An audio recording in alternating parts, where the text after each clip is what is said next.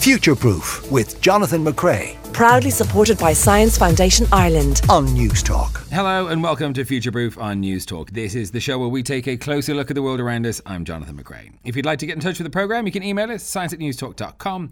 You can find us on Twitter, we're at News Talk Science, and we get into the weeds uh, on your texts and tweets and comments in the podcast. Listen and subscribe for free on the News Talk app powered by Go Loud. Coming up on this week's programme, the ups and downs of designing roller coasters, and new Irish research could lead to therapies for non responsive epilepsy. Uh, first, though, uh, it's time to look back at the week's science news, and joining me via the internet is Dr. Ruth Freeman from Science Foundation Ireland and Dr. Jessamyn Fairfield from NUI Galway. You're both very welcome. Jess, our first story. So this is new research coming out of Hokkaido University in Japan. And basically they were taking samples from different carbonaceous meteorites that landed across the globe in Australia, the U.S., Carbonaceous? Canada. Carbonaceous, so full of carbon. It's different types Okay. of meteorites.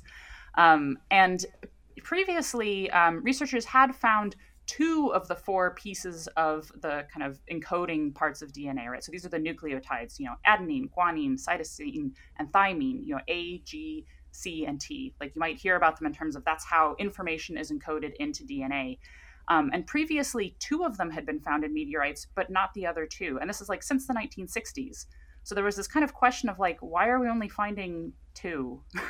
that doesn't make a lot of sense given what we know of life. Um, but it also then kind of raised these questions of, you know, are, are two of them coming from space and where do the other two come from potentially? But this new research has actually now found all four on these meteorite samples, and they're basically just using new chemical and spectrographic techniques. Um, so the, the technology has improved quite a bit since the 60s, and it's thought that the two that are being found now as well, cytosine and thymine, basically those are more delicate and we're breaking down more easily in the chemical analysis techniques used before. So this kind of implies that actually all four of these pieces of, of how information is encoded in DNA can be found on some types of meteorites. So the same research group had actually previously done this study where they basically showed that you know if you used um, light and different chemical analyses on stuff that would be on these types of meteorites in space, that you could potentially generate all of those four nucleotides. So it, to me, this is really interesting because it kind of implies that on all of these meteorites that are sort of forming, you know, throughout solar system formation, not just in our solar system, but throughout the universe, we might be getting these building blocks of life, which then, you know, if they land on a planet like ours that has the right conditions for life to continue developing, they're kind of seeding that planet with life. Um, so this is really interesting and kind of exciting, you know, because sometimes you think about the universe and like, are we alone in the universe? You know, is our planet just uniquely the one that was able to come up with the building blocks for life? And not necessarily right? Like this could be happening all across the universe. Um, and there's crucially going to be some um, sample return missions soon going to this type of meteorite in space and coming back with a sample that we can look at. So not just something that's struck the earth and gone through whatever that process involves. Um, nasa's mission coming up on that is called OSIRIS-REx and that will probably provide more information on you know whether this idea of, of DNA pieces on on meteorites around the universe is, is true. Um, so it could confirm this or or not. Uh, but to me, it's just really exciting to think of it that way. Uh, Ruth, as a geneticist, how complicated are these bases that, that make up DNA? Because when, when I heard that building blocks of you know life would be found uh, can be found on meteorites, I assumed it was sort of you know uh, minerals and, and elements. But we're talking about you know fairly, I would say, sophisticated um, things on these rocks.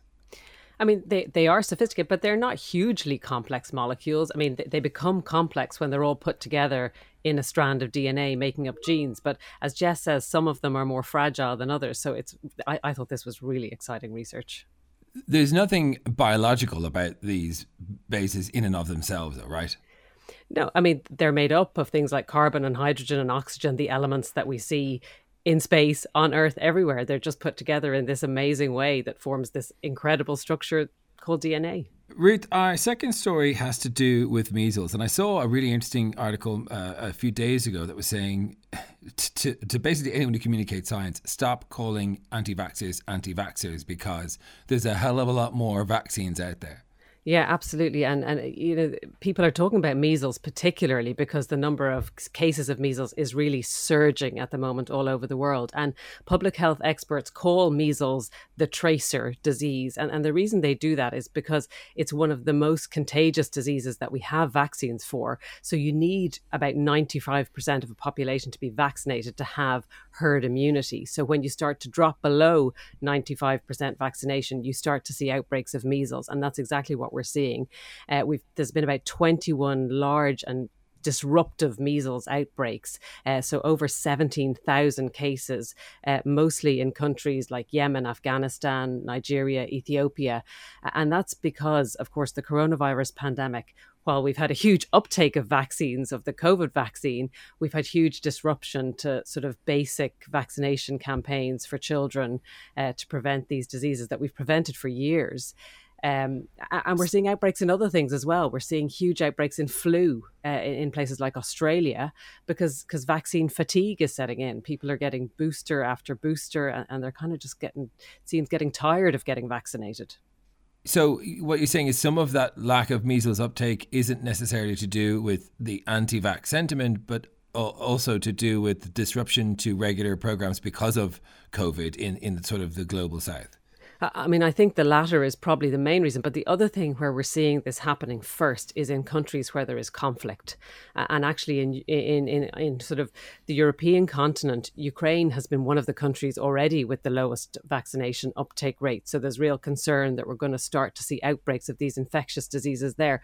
But but in terms of the whole term anti-vax, I think what the science is telling us now is that sort of demonizing people who want to ask questions about vaccination doesn't work. You know we have to allow people to ask reasonable questions about this choice that they're going to make. I mean, science will say it's the right choice, but we, we have to allow those conversations to happen. Uh, do, do you have any information on how we're doing in terms of um, measles outbreaks and, and those sort of things here in Ireland? I mean, actually, just in news this week, we did hear that visits by public health nurses to babies has have gone down by about 50%. Now, that would concern me because the public health network, uh, the public health nurse network, is a really important way that parents get access to vaccine information. But, but I know we've worked really hard here in this country to catch up on all those childhood vaccines uh, that were missed during the, the pandemic. Jess, our third story has to do with broadband and uh, a new thinking on twisted copper pair.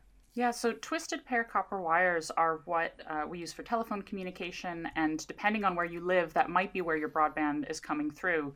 Um, but like in, in existing copper broadband connections, they're usually going at a frequency that's below one gigahertz. So basically, the current is changing a billion times a second, which sounds like a lot. Um, but research it really does it, it does on our terms for sure. Um, but uh, research out of the University of Cambridge has actually found that, in theory, it could be possible to raise that to five gigahertz, so you know five billion times a second, um, using a small, cheap, and pretty easily available component called a balun that basically would allow a lot more information to be going through those networks. And now, you know, obviously in, in Ireland and, and lots of parts of the world, people are trying to switch over to fiber optic cables, which have higher information rates but you know it's expensive to replace all of those cables um, sometimes in very rural areas it's it's not easy if like one person or like five people would need their connections replaced um, and so this new research is actually really interesting because it's using the existing infrastructure um, and the researchers have estimated that about three gigabits per second could be feasible using existing connections. Now, I compared that to my own internet speed um, in my house here in Galway City. It would be about 12 times faster than my speed. I'm not on fiber. Um, but I think this is especially interesting for the 9% of households in Ireland who have no internet. Um, and obviously, this is more often happening in rural areas. It's often places that don't have any mobile network availability either. Um, so if you just have a telephone line, this could be a solution to get you know reasonably good internet um, even out in the boonies. No, absolutely, and, and um, you know this national rollout plan that we have been uh, really waiting to to kick in and fully roll out. It just seems like um, we, we just won't get to where we want to when it comes to delivering fibre to every home in Ireland. But if you if you look at those homes at nine percent, all of them have a telephone cable, and and that telephone cable is made of twisted copper wire. Because um, I used to fix these when I used to work in BT uh, and, and punch them into these large um, patch panels many many years ago. Th- though that that simple twisted copper wire could soon deliver not not perhaps fiber speeds, but very close to it, and certainly as much as we need right now in 2022, which is so far from where many households across Ireland uh, are. Our final story, Ruth, has to do with creativity. It does. Uh, as many companies start to navigate the return to the office, um, you know, I think a lot of companies been trying to identify, well, why why do we need to go back to the office? And there's kind of been this anecdotal evidence that you know things like creative work is better done in person. So researchers in Columbia University and Stanford University decided to put that to the test in a very large study that was published this week in Nature. So in the first part of the study, they recruited over 600 people to, to take part and they put them into teams. And, and half of the teams met in person and half used video conferencing software to, to meet each other. And, and the task that they were asked to do was to come up with a creative idea for a product in five minutes and they were given either a frisbee or bubble wrap as the sort of uh, raw material for their product. And so they had five minutes to come up with ideas and then they had to pick their best suggestion for a further minute. And the researchers then evaluated the number of ideas that each team had generated, but also the quality of the best ideas. And the results showed that those meeting virtually produced around 15 ideas on average, but nearly 17 ideas were generated by those who were meeting in person. Uh, so about 17% more with the in person teams. And the people who were in person were also judged to have come up with more creative ideas. Um, so, for example, they had independent judges who said that if you used the frisbee as a plate, that was less creative than using it to you know harvest fruit from a tree or using the bubble wrap to send morse code messages was more creative than wrapping a baby up in it to protect it that's um, true it probably is objectively yeah. true i think. Yeah yeah i think so. So so in person teams generated more creative ideas and their best idea is better. Now when it came to the second part of the task the which was asking the teams to pick their best idea the teams did did equally well. Um so so that was a, a kind of interesting result and maybe validating some of that anecdotal evidence. But but the researchers then repeated this with nearly 1500 engineers at a big telecommunications company with offices in various different countries around the globe. Now, now they did get similar ideas, but there, there was a bit of a nuance here. Um, the quality of the final idea wasn't judged to be better in, in this circumstance, and, and it, there was something interesting here, and possibly one of my favorite lines that I've ever read in a in a research paper. Uh, one of the sites in Poland did their meeting in a hotel room, and and actually what they found was participants exhibited rampant non compliance, including a notable preoccupation with the hotel's catering, coffee, and cookie station. so, so, so they actually looked into this in more detail because you might say, "What's going on?" And, and, and obviously, distraction was a big issue. But there's a sweet point of distraction. So, when they, they did a second subset of, of analysis with the, the laboratory pairs and they looked at the gaze, so how the way people were looking at their partner in the exercise. And they found that those who were on the virtual call spent nearly double the amount of time looking directly at the person that they were working with. And you might think that would improve the connection or the creativity, but in fact, it, it doesn't. Um, and they, they check this again by placing random objects in the physical and, and the virtual room. So things like bowls of lemons or odd posters with funny pictures on them. And actually found the distraction with those objects improve creativity in both situations. Ah. Yes. So their hypothesis is that really your mind needs to wander to be creative. Um, so so if you're having this intense gaze, because you know it seems rude to look away from someone if you're on a video call with them, but that doesn't give your brain the ability to sort of come up with creative ideas because we, we've sort of narrowed our field of focus so much.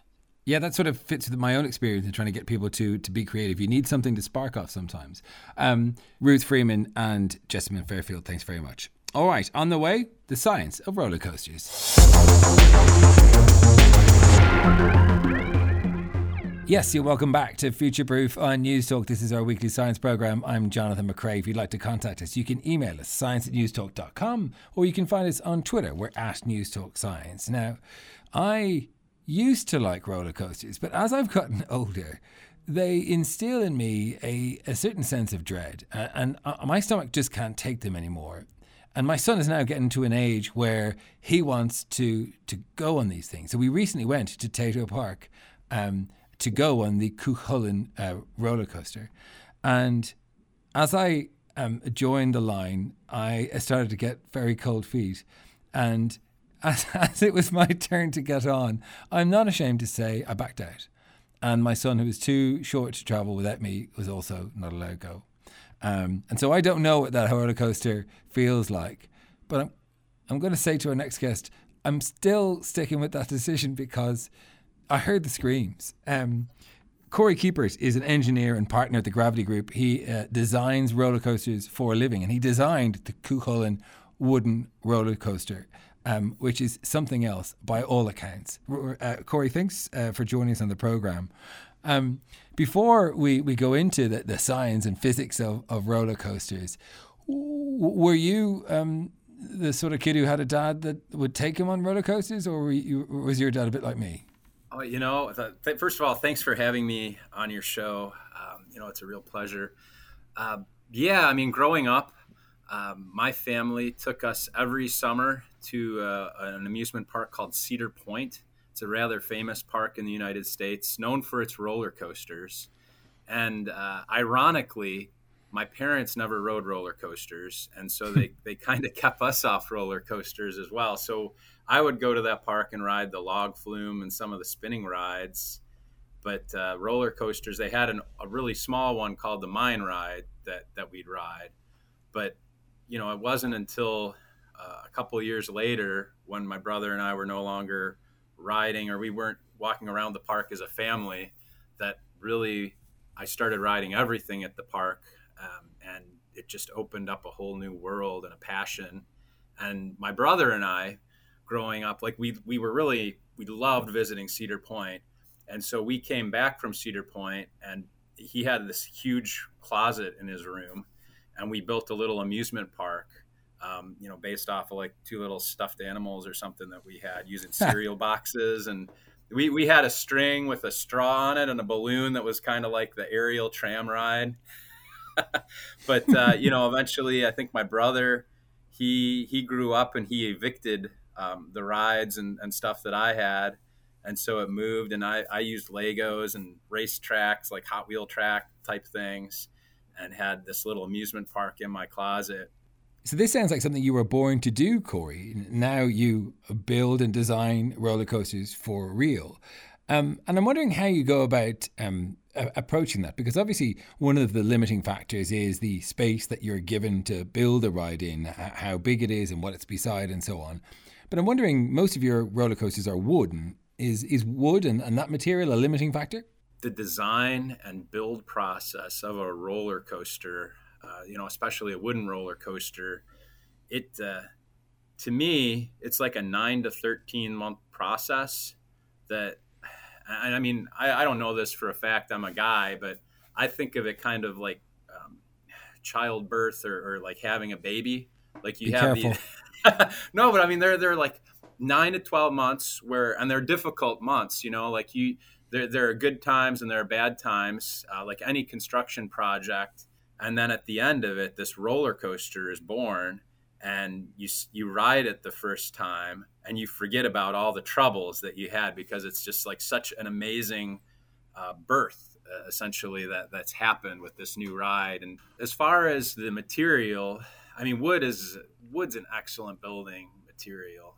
And you know, I was just reading an article about some skyscrapers that they're going to start building out of wood. And so we have rides that have drops as, as much as uh, you know, like Cuchulainn's like 30 meters, but there there are some wooden roller coasters that are getting in the 40, 50 meter height range, and wood is still a perfectly suitable ma- material for that. In terms of the physics, you know, when we're when we're designing a ride, often the site like that controls the, the the size ride that you can put into a site. But money money is is also one of the the true factors that that comes into the design like how large they can go. And with a wooden roller coaster you know most wooden roller coasters that exist have a traditional chain lift where you go up a chain and so you're, you're being lifted up a height and they're when you're doing that, you're creating something like potential energy. You know, like you're going up high, so there's a potential that when you fall, it's going to hurt. you know, and and so like the more and more potential energy you have, then when you go down that drop, that gets converted into uh, you know what we would call kinetic energy. You know, the energy of motion, and uh, you know that's where if I go up, I want to think in feet, so I apologize. But if I go up 30 meters, you know, when I get you know 25 meters down, you know, all of that that energy, which is like gravity times height times mass, converts into um, velocity you know and, and we have some loss. I mean there's there's friction there's there's wind there are diff- different things like that that we have to factor into our designs as well. And so you know really when we're designing a ride we're using a, a toolbox of, of some of the basic physics principles that you know you might learn in a in a good high school or, or college class yeah uh, now naturally i mean we we have there's You- I high mean- school physics, and I, I've had a little bit more education than that. But but really, it, it, it comes into you know all this centripetal acceleration, and and if if there are students that are in classes and they see you know this person that swings a yo-yo around their head, and and you know like how how fast if they cut the string and, and all of that, like that's the basis of of so much of what we do. And we write programs. I mean, it's not like I'm sitting here with my my calculator drawing like, well, if I'm 30 meters tall and then I subtract that. I mean, I don't like we have some beautiful programs that that we've written because we're engineers and uh, you know, I had a professor at university that once said the best engineer is the laziest engineer, you know, and, and, and what he was saying is it's best if you can simplify something or if, if you can automate something, you know, come up with a way to work smarter, not harder. Well, that's one side of it, right? Understanding the physics, what will keep the car on the track. And that's really important when you're designing Yes. a roller coaster. Yeah. But you also need to understand human physiology as well, because there's only so much jerking around the human body can even uncomfortably take, right? So, um, how do you figure out what sort of effect your ride will have on the human body um, and, and, and what sort of limits are there? I mean, does everyone feel the same experience with their own body doing the same ride? Yeah, no, I mean it, it's very different. Um, you know, for me, I like to test all of our rides out on my kids and, and see their effect. Actually, that goes back to ancient Rome, right? When a bill, when a bridge was built, the they would have the engineer and his family sit under the bridge, and then the Roman army would march across it, so that so that if it's a bad bridge, the whole uh, lineage is gone. It's like a, a Darwin thing or something. Wow. But no, like for for us for rides, um, I mean, a wooden roller coaster is, it, you know, it's been hundreds of years. You know that, that people have been building wooden roller coasters now over a hundred years. So I mean, we have a lot of history to build on. Um, there are codes in like America, in Europe, in China, wherever you go in the world. To uh, there are standards for designing rides, and they set G-force limits. And when I'm talking about G-force limits, like one G is like if I'm just standing here, I'm one G, right? But if if you push down, like if I'm being pushed into my seat and I feel like I'm two times my body weight or three times my body weight, that would be me feeling two or three G's. And on a roller coaster, one, I mean, all we're doing is we're messing with the G's that that you feel, right?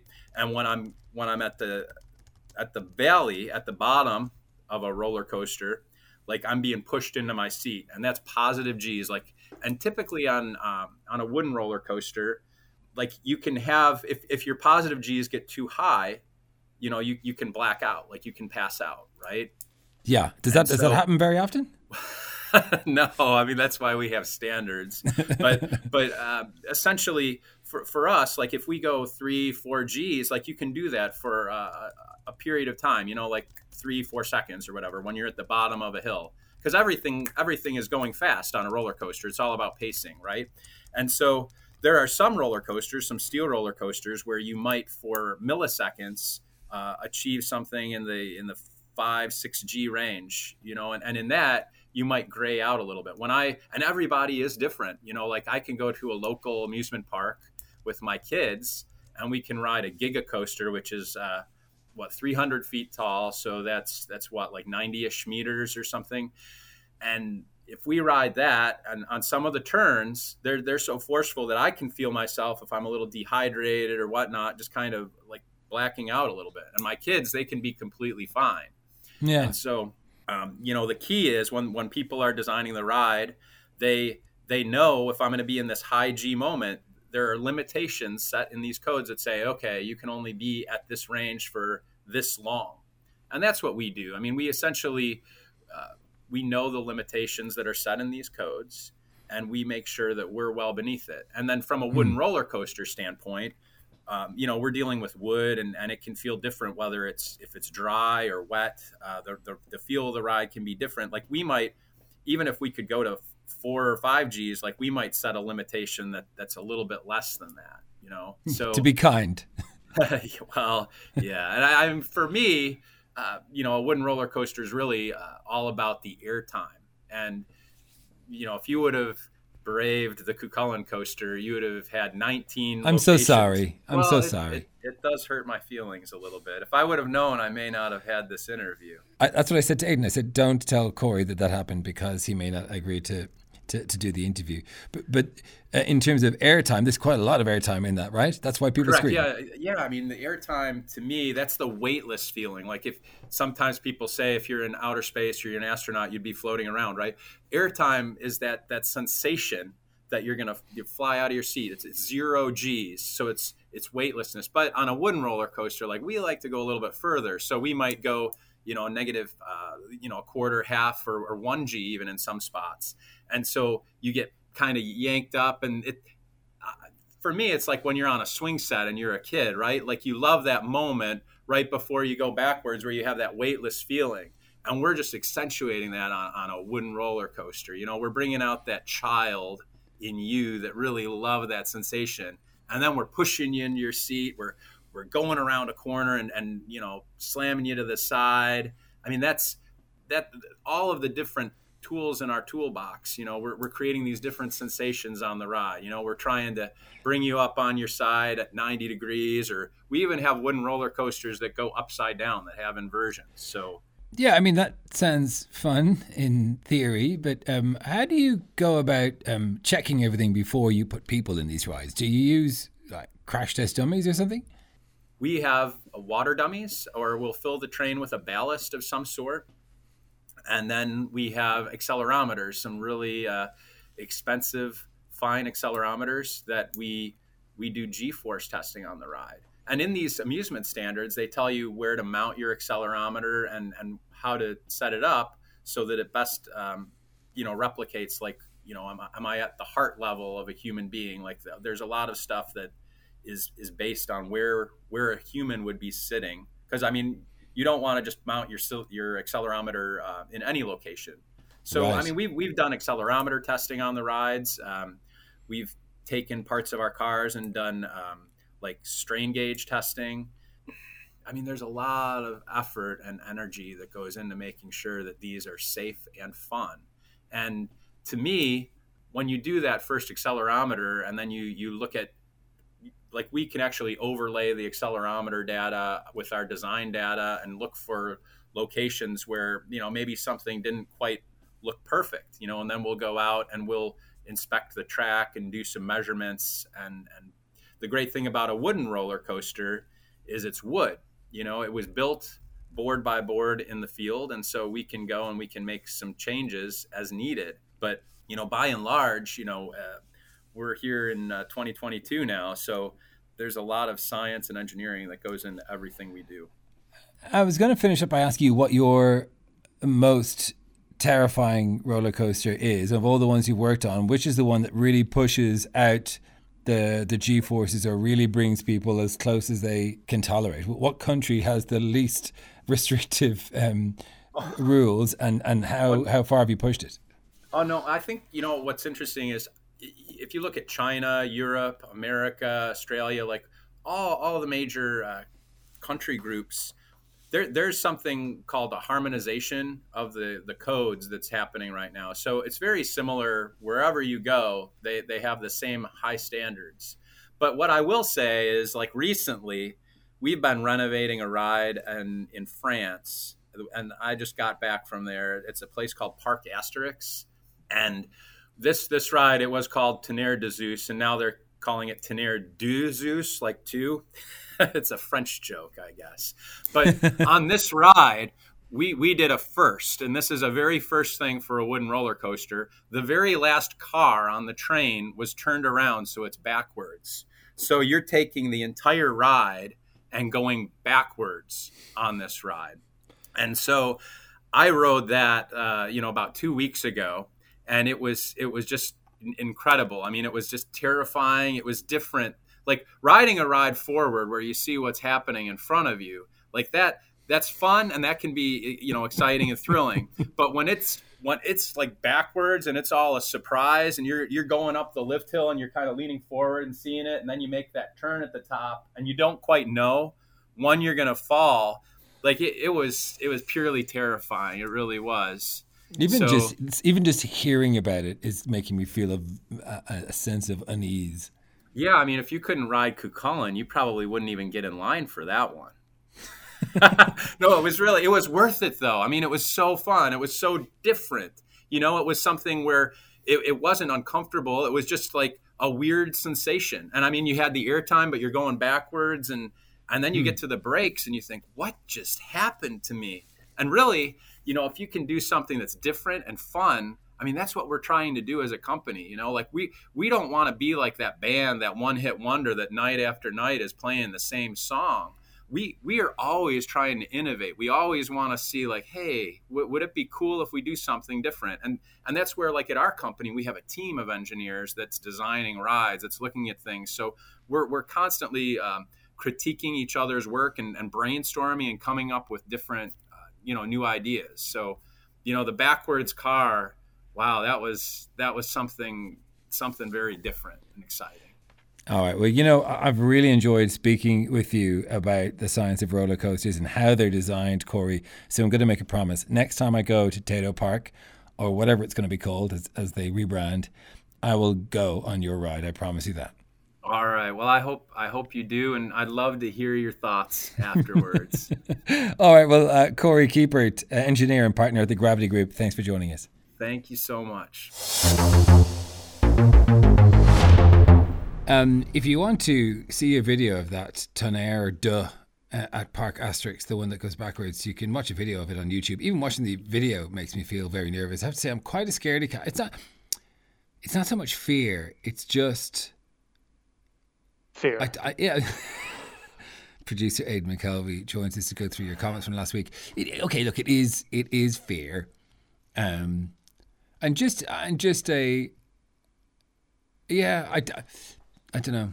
I don't know. I just maybe I'm just afraid now. I'm an old an old forty five year old, and I'm afraid. When I was in my twenties, it wasn't that much of a, of a big deal. Although I do get quite queasy. Do you do you enjoy them? I do, yeah. Do you, like um, I don't Like, would you if I go enjoy- straight for the biggest roller coaster if you went to an amusement park? Would you wait all day to go on that ride? No, I, I think sometimes I see a ride and I'm and I think to myself, that's not going to be fun. Like there's there's things that are fun and things that are just scary, and I think for a good roller coaster has to have kind of both. Like I did a skydive, which was fun, but I didn't do the bungee jump because that's just the scary part of it, the fun part of like floating through the air. I don't understand why anyone would do a bungee jump. It makes no sense. Agreed, agreed, agreed. The idea of a bungee jump, and like, you know, all you need is one story about the rope catching around someone's limb and just burning it off. And that's like, Yeah. True or not, that's me out. I'm out. Although, you know, I suppose all you need is one story of the parachute not opening, and that's also not a great outcome. Last week, we were talking about the uh, gut um, microbiome, which um, a really interesting story that Lara was telling us about, where uh, two mice, or rats it might have been, um, where uh, they had their microbiome swapped, and it turns out that the microbiome that you have influences the sort of diet that you prefer. So if if you take out the, just the bacteria of a of a, a particular rat and put it into another rat, that rat will start eating what the original rat was eating, when it may not have been interested in those foods at all, with a sterile, you know, uh, with a non-sterile, but a a, a different microbiome, which is really interesting. Um, and we had uh, Catherine Cronin emailed us in. She said, "Interesting piece on the complex relation between our system and gut microbiome." I remember reading an article years ago. It said that network phenomena appeared to be relevant to the biologic and behavioral trait of obesity, and be- obesity appears to spread through social ties.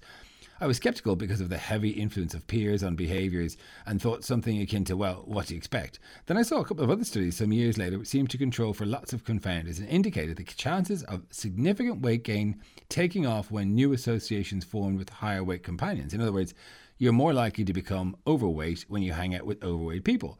I also read a study indicating that weight gain correlated with frequent antibiotic use. The piece in the microbiome suggests a mechanism other than simple, simple behavioral change leading to weight gain, perhaps a change in the microbiome related to the new environment. Maybe the gut organisms change and make different demands. Interesting episode. Yeah, I mean, that's interesting. So, like the idea, I mean, could you get in inverted commas infected by the bacteria of the friends you hang out with, and that then um, increases your likelihood for obesity? I mean, it sounds crazy, but um, what we're talking about here is, you know, um, you know, obesity, as we found over the last number of years, is really not considered to be energy in, energy out anymore. That that simple physics equation is not really the current mode of thinking, and and and that the way we've been thinking about weight in that way has been problematic. This microbiome thing seems very interesting to me. Um, we should probably do uh, some more. Uh, should we get that that that scientist on the the ones who did the microbiome swap, swap Aidan? That sounds like an interesting thing to talk about. Yeah, I think we could. It, be, we might have to get onto Catherine to narrow it down. She did say there was a couple of different studies, and it's not the original study. No, but we could we, do that. that. We could do the mouse one, that one, the one we covered in the news, because that would oh, be kind of relevant. Yeah, and then yeah, get would drag in some of those other papers that Catherine's talk about in the in the discussion. I think I think with the obesity thing, it's quite it's quite inter- it's an interesting angle. Um, but I kind of is like I don't know this. I'm genuinely asking the question: Is your gut microbiome that easily transferable by just being around someone? Like how does how does the tra- how would the transition happen? Well, they've been transferring gut microbiomes for literally hundreds of years. The, the Chinese referred to a yellow soup medicine that was given um, to transfer the microbiome. Um, by using the feces of the of a donor um, and then oh, yeah, transferring it orally. That's actively doing to it. yeah. that's where that's what you're trying. Sorry, the only reason I know you know that I'm telling them that because I wanted to gross them out. But yeah, um, that was one. That was one way we we um, we. So, uh, look, I mean, I I think there's no question we pick up bacteria from each other. I mean, like when the baby's born, they get their bacteria straight from their mum. So I think it's it's feasible to think that we might pick up bacteria from each other and not really think about it because we haven't really been looking that closely. But would it be interesting if like obesity was more of I mean more of a contagious disease than we'd thought. This is total fake news science. What like we're just I'm just completely and utterly entering the realm of science fiction, just so everyone knows. Wouldn't that be interesting? We were also talking about climate change, and you know, the the the tweet we got accused us of doom and gloom, and I think fair enough. Um, we do talk about you know potential um, solutions uh, from time to time. We're going to be talking about you know CO two upcycling um, in a, an upcoming episode. But yeah, I mean, like it is pretty doomy and gloomy. Although, did you see Aidan that um, the author Jonathan Franzen uh, sort of has been sort of talking about there's no point, we might as well give up. And he's gotten under a huge amount of flack from people because he said, like, that's exactly what oil interests, um, you know, those who make fossil fuels, that's exactly what they want. They want people to give up so they can continue doing what they do. And Nigel Farage and a bunch of other people are trying to, you know, get people to embrace coal and oil again. Um, yeah. and, and, you know, saying there's nothing we can do about it, I suppose, feeds into that interest. And I, I think, you know, he's, he's not someone who, um, he's not someone who doesn't believe in climate change. He just believes we're screwed. Um, and he said, look, that, that's just, you know, in your position of privilege, you can't really say that because the people who are going to suffer the most are those who are already the worst off. Um, and I, I, I, do get that. I mean, I was a bit doomy and gloomy last year, and I was saying, look, there's nothing. That's, we're, we're done for. But I think it's I, I think it's an important point that that that mean that's an excuse for people to do nothing, and we need to do everything we can. Yeah, I, I, also don't think that's true. I think people like are this thing, this kind of situation, obviously for obvious reason, upsets people, and it's easy for your initial instinct to be either doomy and gloomy or misanthropic. But um, you know, time and time again, and usually it's for bad reasons like this is, humans can be incredibly uh, ingenious when put to put to the pump. Uh, like you know, yeah, you can you can get a person on the moon in a decade, you can uh, create a nuclear weapon. Obviously, that's not a good thing because the need is there, necessity. Yeah, I mean, it. I'm not. Like, sure, I'm not sure. I like that narrative either, though, Aidan, because it makes it sound like we'll just come up quickly with a solution to it. I don't think we will. I, I well, think that's how the route the route to success. I think the route to success is everybody slowly working towards everything rather than waiting for a magic bullet. And I know you're not saying no, that. Not, but... No, I'm not saying that. I'm saying that, you know, I'm not just talking about people who created, say, a nuclear weapon or whatever, but I say, like, World War II is a terrible example. It's like literally the most terrible thing that probably ever happened to the human race.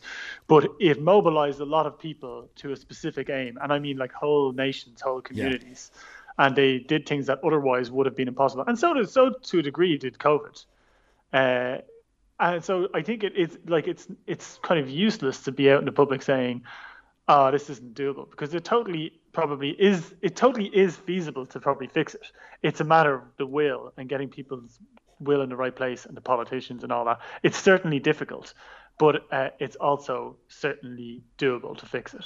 That's what I would say. Yeah, um, agreed. Uh, anyway, we got a, a, a, comment in from Chris. He says, um, interview this fella, Ramez Naam. Uh, he would make a nice break from your climate doom and gloom. Uh, he's former Microsoft guy, investor. He uh, co-chair of energy environment at Singular Singularity University.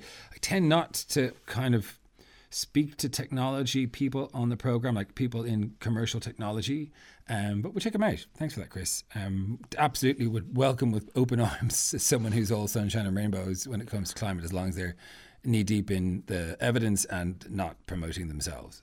Well, that's it for um, our comments and text. Thank you, Aidan McKelvey, producer, Simon Keane, Steve Daunt, Jojo Cardozo, who was on sound as well. We'll be back with more Future Proof in your podcast feed on Tuesday. In the meantime, stay curious. Future Proof with Jonathan McCrea. Proudly supported by Science Foundation Ireland. Sunday morning at 10 on Newstalk.